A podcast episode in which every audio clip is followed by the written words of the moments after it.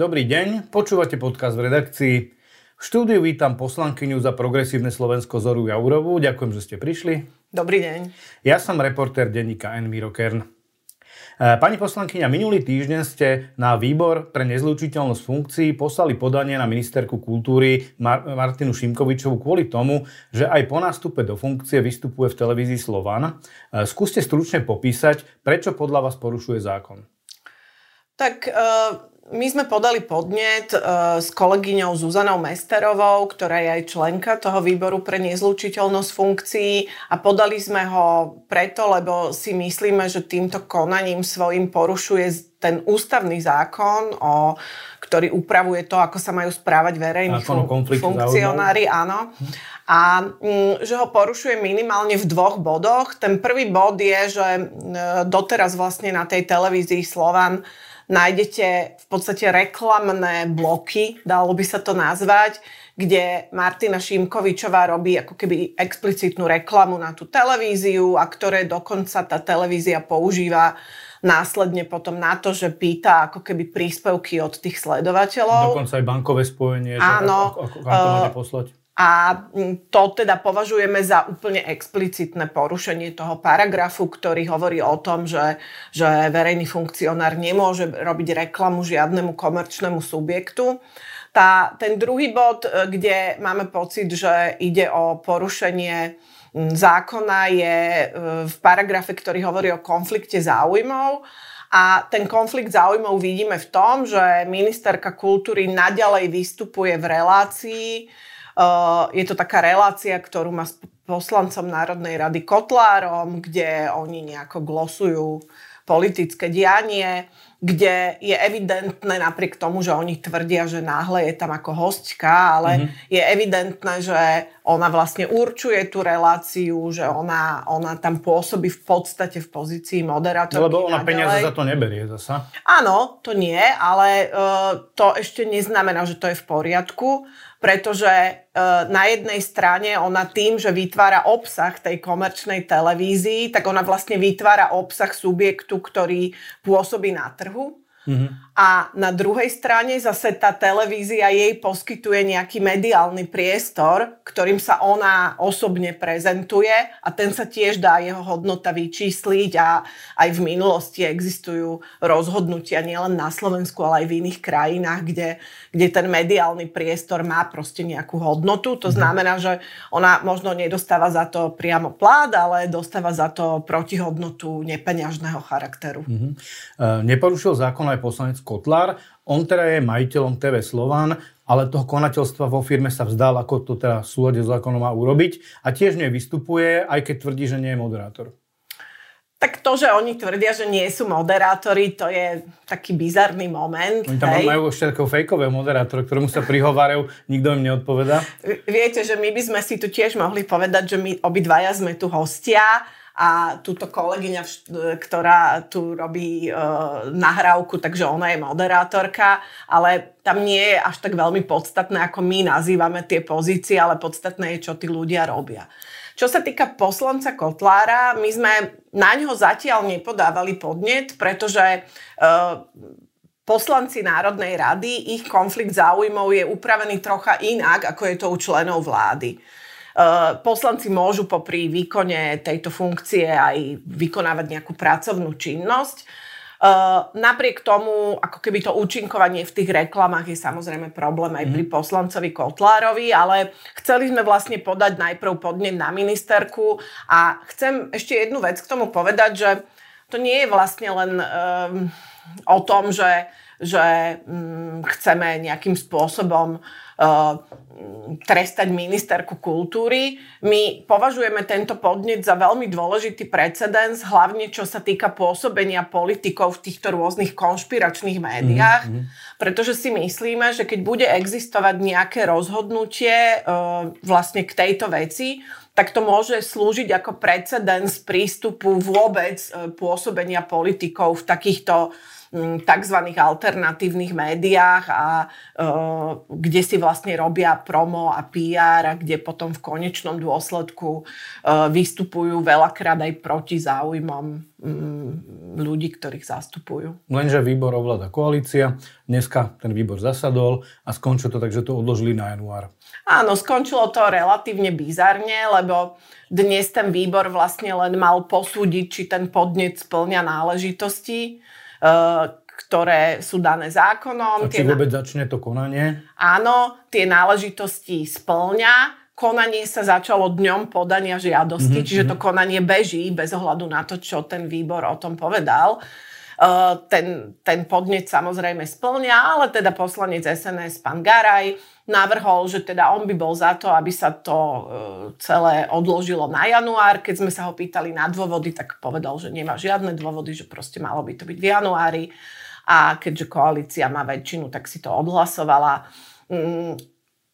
Ono je to možno aj do istej miery v neprospech napríklad pani ministerky Šimkovičovej, lebo ona teda bude pokračovať v tej činnosti, predpokladám, ako v nej pokračuje aj naďalej a vlastne bude jej to len na príťaž pri tom podaní. Takže nie som si istá, čo týmto koalícia sleduje, čo bude v januári inak, že či mm pani ministerka už nebude ministerka, všeli, čo sa môže stať. Mm-hmm. V každom prípade je to veľmi zvláštne konanie toho výboru, ktorý má len posudzovať súlad so zákonom. Mm-hmm. Ministerka kultúry Šimkovičová vyrušuje ju obraz Andreja Dubravského, na ktorom sa objímajú dvaja muži a chce urobiť legislatívne zmeny, ktoré sa týkajú fondu na podporu umenia. Tento fond, aby teda bolo jasné, prerozdeľuje dotácie vo výške až okolo 20 miliónov eur. Sú verejnoprávne fondy, teda audiovizuálny fond a fond na podporu umenia ohrozené podľa vás? Myslím si, že áno. A je to téma, ktorá mňa osobne mimoriadne znepokojuje, pretože špeciálne fond na podporu umenia je fond, pri ktorého zrode som ja sama stála. Ja som vlastne spolupracovala s ministrom Maďaričom na koncepte toho fondu a je to niečo, čo takmer 10 rokov uh, sme sa s kolegami snažili na Slovensku presadiť, pretože ten fond na podporu umenia je v podstate slovenská obdoba e, fondov, ako sú Arts Councils v zahraničí a je to veľmi, veľmi progresívny spôsob financovania kultúry. Uh, áno, ministerka o tom stále Radšej hovorí. nehovorte to, že to je progresívny, lebo to je po fonde. No, je to povedzme veľmi moderný a v moderných krajinách e, obzvlášť na západ od nás e, veľmi častý a prevažujúci spôsob financovania kultúry. Možno jednou vetou, lenže v čom je jeho špecifikum, tým, že je, a to isté platí aj o audiovizuálnom fonde, že tým, že je to verejnoprávny fond, e, je zriadený podľa tzv. princípu arm's length, čiže na dĺžku ruky a to je princíp, kedy politici si vlastne povedali, že OK, financovanie kultúry nie je nič, o čom by mali rozhodovať mm-hmm. politici, ale je to niečo, o čom by mali rozhodovať odborníci aby tá kultúra bola slobodná, aby bola kritická, povedzme, k spoločnosti. A preto vymysleli tento spôsob, kedy uh, vlastne politici určujú len rámec toho fondu, kontrolujú jeho rozpočet a tak ďalej, ale o tie konkrétne rozhodnutia o, o pridelení financií robia odborné komisie.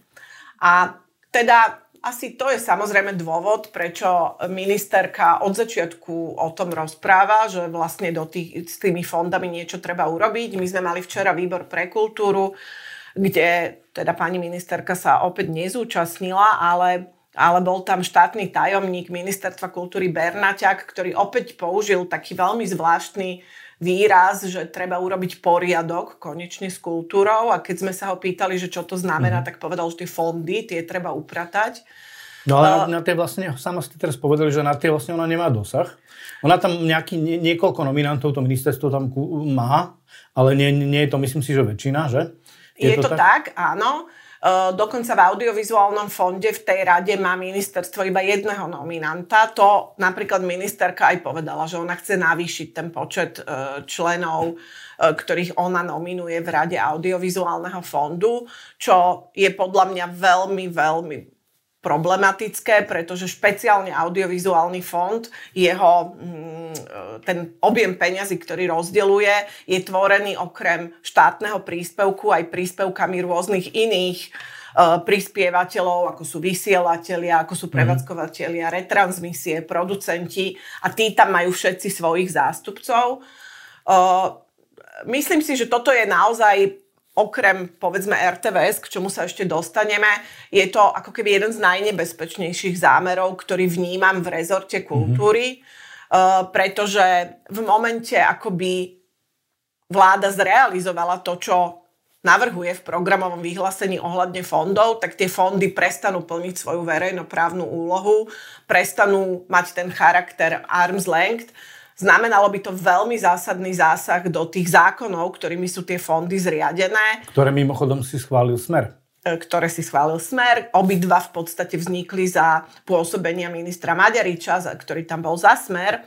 Ale mm, e, myslím si, že, že takýto, takéto pokusy narazia na veľmi veľký odpor v kultúrnej obci, pretože obidva tieto fondy, od kedy boli zriadené, tak oni sú jednou z hlavných príčin toho, že slovenská, či už audiovizuálna alebo vec kultúrna scéna sa mm, veľmi zásadným spôsobom rozvinula a asi každý si uvedomuje, čo by to znamenalo pre vôbec kultúrny život na Slovensku, keby tieto fondy sa niekto politicky pokusil ovládnuť. A predpokladám, že to sa nedá zo dňa na deň, na to treba asi aj zmenu zákona? Na to treba zmenu každého z tých zákonov, lebo každý hmm. ten fond je zriadený samostatným zákonom. A nemáte taký signál, že by sa to už akutne chystalo?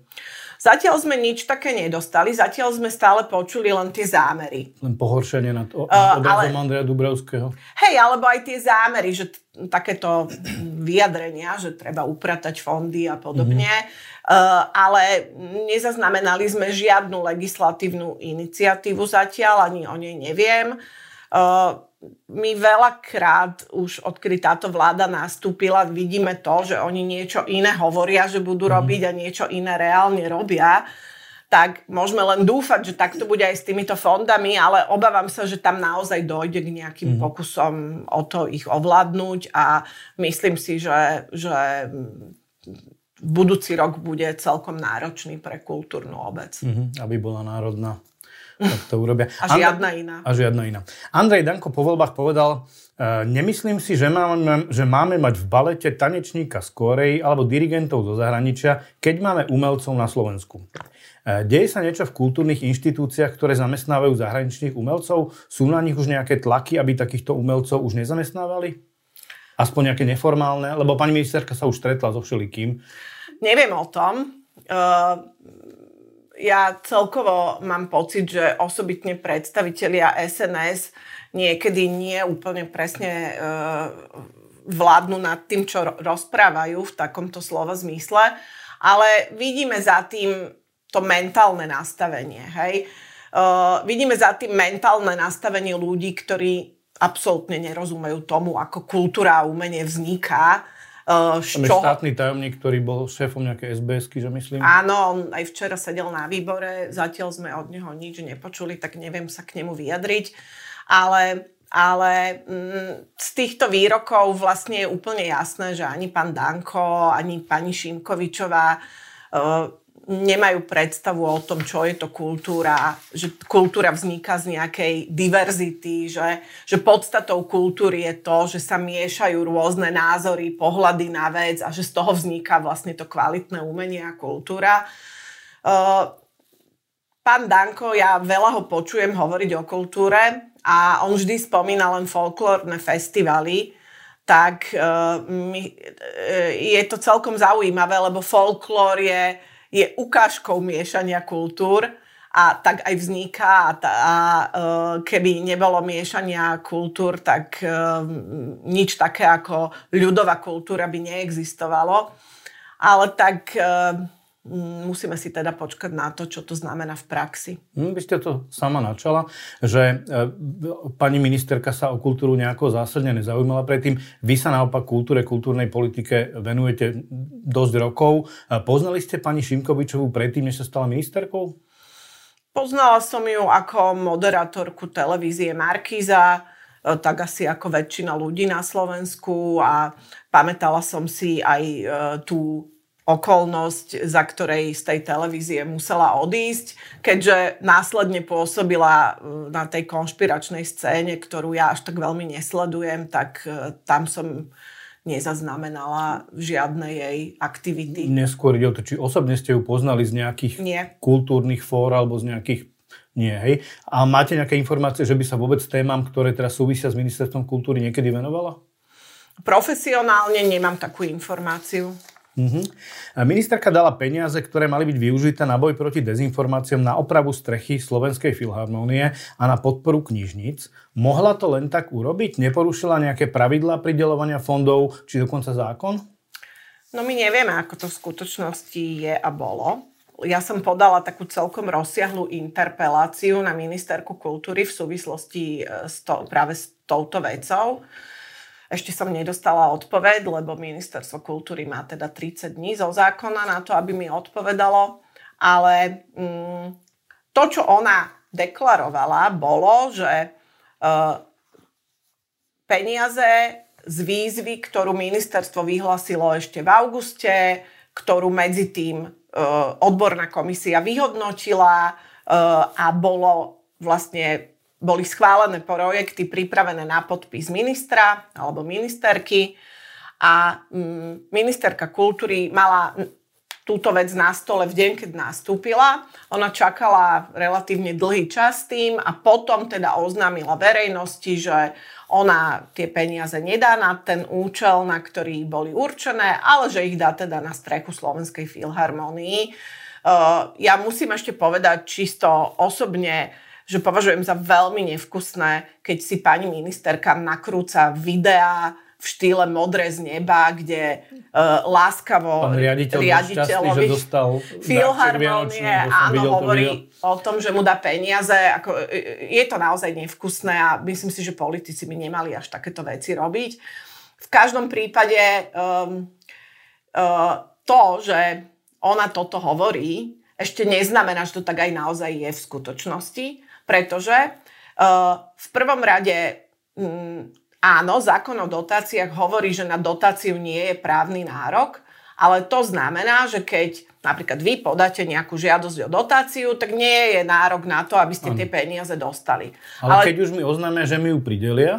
No oni to, to asi tak úplne neoznámili, ale v mhm. každom mm. prípade, keď ministerstvo vyhlási výzvu, na tú výzvu sa prihlásia nejaké projekty, tie projekty hodnotia nejakí hodnotitelia a potom vlastne sa to celé zruší, tak z môjho pohľadu je to na hranici ako keby a možno až za hranicou uh, práva, Eh, lebo to narušuje právnu istotu tých žiadateľov a ministerstvo kultúry neuviedlo žiaden dôvod, prečo to zrušili, okrem toho, že pani ministerka si myslí, že sa to nestihne do konca roka, ale to hádam by mali povedať tí žiadatelia, s ktorými nikto nekomunikoval. A tam sa to ešte aj presúvalo z nejakej podkapitoly ministerstva kultúry. Takže no to, to je otázka, či sa to presunulo, lebo o tom nevieme ministerka nemôže, uh, ona nedisponuje tými peniazmi, ako keby boli v jej vlastnej peňaženke a nie je to tak, že by sa rozhodovala, že týchto 100 eur si kúpim toto alebo dám ich sem. Uh, tie peniaze boli v rozpočte vyčlenené na dotačné schémy ministerstva, to znamená, že to je nejaká kolónka v rozpočte, navyše sú to bežné výdavky. Mm-hmm. Ak naozaj tieto isté peniaze by pani ministerka chcela dať filharmónii, tak e, na to potrebuje povolenie ministerstva financií na zmenu rozpočtu a dokonca na preklasifikovanie bežných na kapitálové výdavky, pretože tak funguje štátny rozpočet. A súčasťou tej mojej interpelácie bolo aj to, že vlastne sa jej pýtam, či jej ministerstvo financií a kedy jej vydalo vlastne takéto povolenie lebo kľudne to môže byť tak, že ona vlastne tej filharmonii dala úplne iné peniaze, akurát to takto odkomunikovala, že vlastne teda presúva tieto peniaze. Takže to sa dozvieme, keď nám ministerstvo mm-hmm. odpovie a možno sa to ani nedozvieme. A keď sme si takto zosumarizovali len prvé kroky ministerky Šimkovičovej, eh, nechce opozícia navrhnúť jej odvolanie, lebo tam tých prešlapov je pomerne veľa? Tak um, ja si myslím, že skôr či neskôr asi k tomu príde, lebo naozaj vidíme, že vlastne tie jej kroky idú smerom, ktorý úplne jasne hovorí o tom, že, že proste nie je schopná vykonávať túto funkciu. My dnes riešime v parlamente trocha iné veci, pretože naozaj tu tie vládne návrhy zákonov, najmä tie, ktoré vláda podáva v skrátenom legislatívnom konaní, naozaj vedú k nejakej demontácii právneho štátu. V každom prípade mm, ja veľmi pozorne sledujem, čo robí pani ministerka a mm, uvidíme teda, najmä čo sa týka tých fondov a rozpočtu na budúci rok, ale mm, Eh, je to určite eh, v tej vláde ministerka, ktorá možno bude veľmi skoro čeliť odvolávaniu. Uh-huh. Vláda navrhuje pre RTVS na budúci rok o zhruba 55 miliónov menej. Eh, z okolia RTVS už počuť hlasy filmárov, že naplánované koprodukcie bude, budú rušiť kvôli uh, nedostatku peňazí. Ako krátenie rozpočtu RTVS ovplyvní domácu televíznu a filmovú tvorbu a produkciu podľa vás? No, ja som sa z hodov okolností včera a predvčerom o tom rozprávala s generálnym riaditeľom RTVS mm, a musím povedať, že ja toto považujem za, za obrovskú katastrofu. Skoro tretina peňazí dole. Áno, a z hľadiska celej tej, toho balíka, ktorému vláda hovorí Lex konsolidácia, to považujem za jednu z najalarmujúcejších vecí, ktoré tam sú, pretože mm, oproti rozpočtu, ktorý RTVS očakával na rok dve, e, očakávala na rok 2024 a ktorý už mala zostavený, lebo taký rozpočet sa samozrejme nezostavuje za 3 dní a oni už od augusta na ňom pracovali, dokonca 1. decembra ho predložili rade RTVS, tak oproti tomuto rozpočtu ten vládny návrh je uh, nižší o 27%. V praxi podľa vyjadrení RTVS a podľa analýz, ktoré máme k dispozícii, to bude znamenať, že RTVS pravdepodobne bude musieť zrušiť jeden až dva kanály. Mhm.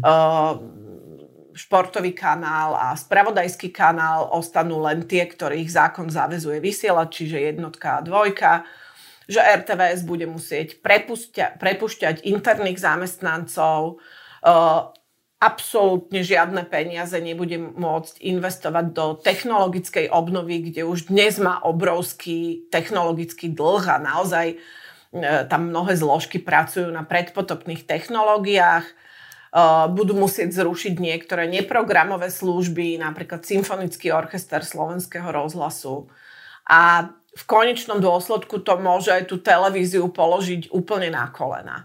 To, čo je ale na tom vlastne veľmi cynické zo strany vlády, je to, že jednak teda ja rozumiem tomu, že vláda musí konsolidovať, uh, ale je rozdiel, keď uh, viažete v nejakých inštitúciách 5 až 10 výdavkov, čo je štandard a aj sa to teraz bude diať v tých kultúrnych inštitúciách aj v iných, a je rozdiel, keď niekomu z pagruky škrtnete tretinu rozpočtu. Že eh, to je naozaj úplne iný eh, spôsob konsolidácie. Môžeme sa iba domnievať, že prečo práve RTVS, ale vzhľadom k tomu, že už v programovom vyhlásení bol zámer rozdeliť tú televíziu, ktorý bol očividne motivovaný tým, že vláda chce televíziu ovládnuť a diktovať jej obsah a program.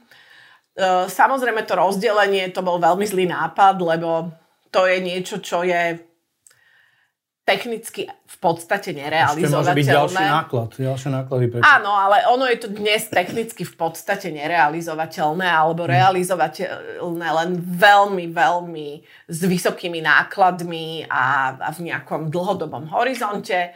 A môj názor je, že vláda pochopila, že dá sa to aj oveľa rýchlejšie a elegantnejšie. Takže keď im ide iba o výmenu pána Machaja, tak Stačí tak, tak to idú meniť šéfa protimonopolného štatistického úradu pre dohľad, čak asi Áno. aj toto. A v momente, ak im škrtnú rozpočet a my sme vlastne počuli, že oni im to potom chcú kompenzovať jednak zvýšeným príjmom z reklamy, z reklamy.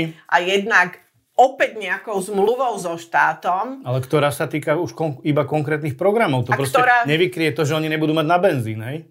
To je jedna vec, ale druhá vec je, že to ani nie je možné takto mm. urobiť, lebo to porušuje jedno zo základných eh, finančných pravidel Európskej únie o dvojitom financovaní. To znamená, že vy nemôžete ako keby v Európskej únii jednu vec z verejných zdrojov financovať dvakrát. Hej? Že my nemôžeme kompenzovať nedostatok príjmu z verejného rozpočtu iným príjmom z verejného rozpočtu. E, to je proste zakázaná schéma. E, a tým pádom ani to nebude vlastne takto možné, táto vec. Čo sa týka reklamy, tak e, opäť podľa analýz, ktoré som videla, by e, vlastne nakoniec tá televízia aj pri zvýšenom objeme reklamy e, de facto zarobila na reklame menej, pretože keby zrušila nejaké kanály, tak vlastne mm-hmm. nenapchá do tých ďalších dvoch e, toľko reklamy. A zároveň Eh, reklama nie je automaticky benefit. Mm-hmm. Sám dobre viete, že aj niektoré komerčné televízie, vlastne keď chcú si získať divákov, tak robia tie bloky bez reklamy. Špeciálne v RTVS, kde je špecifická programová skladba, tak dlhšie reklamné bloky môžu od vlastne mm-hmm. odradiť tých divákov a tým ešte klesne hodnota toho reklamného mm-hmm. času, lebo sa zníži sledovanosť. A hlavne my pre mňa je veľmi zvláštne, že vláda, ktorá si hovorí sociálno-demokratická, vlastne priznáva, že ona nebude z verejných zdrojov financovať televíziu, že dúfa, že to za ňu urobí trh a reklamný trh, ale to je nepochopenie úlohy verejnoprávnej televízie, ktorá nemá súťažiť s komerčnými televíziami o reklamu. A ja som ešte taký argument počul od, od tých koaličných poslancov, že to sú akože dve muchy jednou ranou, že tým, že ponúkneme RTVS, alebo že umožníme RTVS mať viac reklamy, že tým, tým viac potrestáme tie komerčné televízie, ktoré sú voči nám kritické, takže ešte aj toto za tým treba možno hľadať. Hej, ale je to podľa mňa trocha inzitný pohľad na to, ako ten reklamný trh funguje, lebo on úplne takto priamo čiaro nefunguje, mm. že tu uberieme, ano. tu pridáme. Uh, to zadávanie reklamy je trocha komplikovanejšie a súvisí s tými formátmi, ktoré tie televízie vysielajú. A keďže my si platíme verejnoprávnu televíziu práve preto, aby vysielala to, čo trh nedokáže zabezpečiť, tak nemôžeme od nej chcieť, aby tým, touto programovou skladbou súťažila na tom trhu hmm. s tými komerčnými televíziami. Tak o čo im vlastne ide? Keď im takto škrtli rozpočet, to má byť e, iba nejaký trest, alebo tušíte, že o čom, o čo vlastne tej koalícii ide? Ja si myslím, že to, za tým je, za tým je uh, jednak to, že v prvom rade nikto to neprerokoval ani z RTVS a ja si myslím, že ani z Ministerstva kultúry, že to je proste od stola urobené rozpočtové opatrenie a ten politický cieľ za tým je, že mm, dáme vám málo, dáme vám tak málo, že mm, vlastne vás dostaneme na kolena a potom príďte pýtať viac, ale dáme vám iba vtedy, keď budete poslúchať a budete robiť to, čo my chceme. Mm-hmm. Poďme k stranickým veciam a tým parlamentným. Dokedy bude PS, SAS a KDH organizovať protivládne protesty? To je dobrá otázka. E, možno, že je to skôr otázka na vládnu koalíciu, ale mm, snažím, tie protesty vznikli práve mm, kvôli tomu, že tá vládna koalícia začala expresným tempom podávať do parlamentu skrátené legislatívne konania na zákony, ktoré mm, sa snažia veľmi zásadným spôsobom ovplyvniť či už súdny systém, systém prokuratúry, systém menovania ľudí do rôznych kontrolných e, inštitúcií a tak ďalej a tak ďalej. A, e, a vlastne tie, jednak, že tie skrátené legislatívne konania ani v jednom prípade vlastne nie sú odôvodnené a jednak tá samotná podstata toho, čo tie zákony e, chcú urobiť, je niečo, čo mm, sa prieči mnohokrát vlastne mm, vôbec ako keby demokratickému usporiadaniu. A my sme začali tie protesty organizovať e, práve preto, aby bolo jasné, že za tými našimi parlamentnými aktivitami, ktoré k tomu robíme, Ehm, stojí množstvo ľudí na Slovensku. Ja by som možno k tomu povedala jednu vec. Ja osobne som vždy veľmi opatrná s tým, keď politické strany organizujú nejaké protesty, lebo myslím si, že špeciálne parlamentné politické strany majú iné nástroje na to. My máme v parlamente pôsobiť. Ale v tomto prípade myslím si, že je to ten vzácný prípad, kedy je to na mieste uh, uh, a a vlastne my očakávame aj to, že sa k nám pridá tá občianská spoločnosť a že nejakým spôsobom ten hlas zaznie oveľa silnejšie, ako zaznieval doteraz. Mm-hmm. Prečo na tej protesty nechcete pustiť zástupcov Olano? E, tie protesty vznikli ako iniciatíva parlamentných strán, mm-hmm. troch parlamentných strán a mm, v zásade z môjho pozorovania toho, ako mm, funguje ten parlament za tie dva mesiace, musím povedať, že uh, pri tom koalično-opozičnom boji alebo tej dynamike, ktorú tam máme, tak z môjho pohľadu, bohužiaľ, pán Matovič je súčasť toho problému. Uh, on ani ako keby nepomáhal opozícii. Mne veľakrát sa zdá, že on práve pomáha tej koalícii lebo on pôsobí tak deštruktívne a tak vlastne mm, ruinujúco na celú tú parlamentnú debatu, že on ako keby narúša tú koalično-opozičnú dynamiku, ktorú tam máme, pretože v momente, jak on vystúpi, tak každý súdny človek v tej sále vlastne s tým nemôže súhlasiť. A nám sa niekedy stáva, že vlastne mm, nás to zbytočne spája s tou koalíciou, uh, tie jeho vystúpenia a v konečnom dôsledku uh, to um, uh, pôsobí presný opak toho, čo on tým deklaruje. A tak, ako pomohol bohužiaľ Igor Matovič vyhrať voľby Robertovi Ficovi, tak, tak mu naďalej pomáha podľa mňa aj v parlamente a obávam sa, že keby keby eh, on vystúpil na tých protestoch, tak by sa úplne stratil ten, ten pokojný, slušný a eh, kultivovaný spôsob. Ale však nemusí tam ísť Matovič, lebo akože povedzme si na že, že, že, že Olano naozaj zastupuje relatívne veľké množstvo demokratických voličov. Prečo tam neumožniť ísť, dajme tomu Gáborovi Grendelovi? Uh, viete, ja som nikde nezachytila nikdy, že by napríklad Gábor Grendel sa vyhranil voči tomu, čo Igor Matovič robí v parlamente. Naopak, uh, pri tých jeho vystúpeniach skôr ho v nich podporuje a práve preto si myslím, že uh, z tohto uhla pohľadu, ktorý som tu práve predostrela, je to v podstate jedno. Mm-hmm. KDH má problém, aby na opozičných protestoch vystúpil prezidentský kandidát Ivan Korčok. Je to podľa vás v poriadku, že nemohol vystúpiť, aj keď o tom mal záujem? No ja neviem, ako to presne bolo, lebo ja som pri tých diskuziách nebola, ale... Pani Holečková, predsednička klubu, nám vlastne povedala na záznam, že, že oni, majú, oni s ním majú problém a že keď on je teda ohlásený prezidentský kandidát, že či by tam teda nemali aj ďalší prezidentskí kandidáti vystúpiť. Pozrite, ako pri takýchto mm, podujestiach, ja som teda dramaturg, takže viem, ako sa robí dramaturgia. Máme tam tri strany, ktoré to organizujú, oni majú nejaký dialog medzi sebou, e, ten dialog je logicky, prirodzený, každý má nejaké preferencie a vystúpia tých, na ktorých sa zhodnú všetci. E, možno nie je úplne šťastné od pani Holečkovej, že to takto vyťahuje do médií. V konečnom dôsledku e, vystúpili na tých protestoch, myslím si, že rešpektované osobnosti, na ktorých sa všetci dohodli a tak to bude aj naďalej. Eh, dokedy bude trvať ochota opozície hlásiť sa čo najviac do rozpravy, aby ste čo najviac oddelili zrušenie špeciálnej prokuratúry? Tak eh, dokedy bude treba. Uh, toto je naša skutočná práca, myslím si. Uh, snažíme sa ju robiť najlepšie ako vieme. až na dvoch našich poslancov, všetci sme tam nováčikovia, ale myslím si, že uh, práve preto sme sa toho chopili celkom s vervou.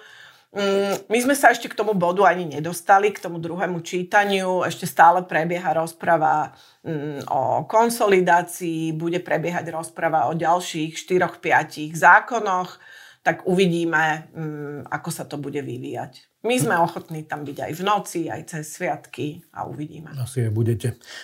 Do rozpravy k zmene zákona o oznamovateľoch korupcie a ku zrušeniu špeciálnej prokuratúry sa prihlásilo zhruba 50 poslancov. Opozícia má ale 71 poslancov. Prihlásili sa všetci, úplne všetci teraz PSK? Mali ste takýto pokyn z vedenia klubu, že všetci sa prihláste? Nemali sme takýto pokyn, ja ani nemám vlastne v hlave nejaký zoznam, kto všetko sa prihlásil ale ako som povedala, naši poslanci sú aktívni, hlásia sa v tých veciach.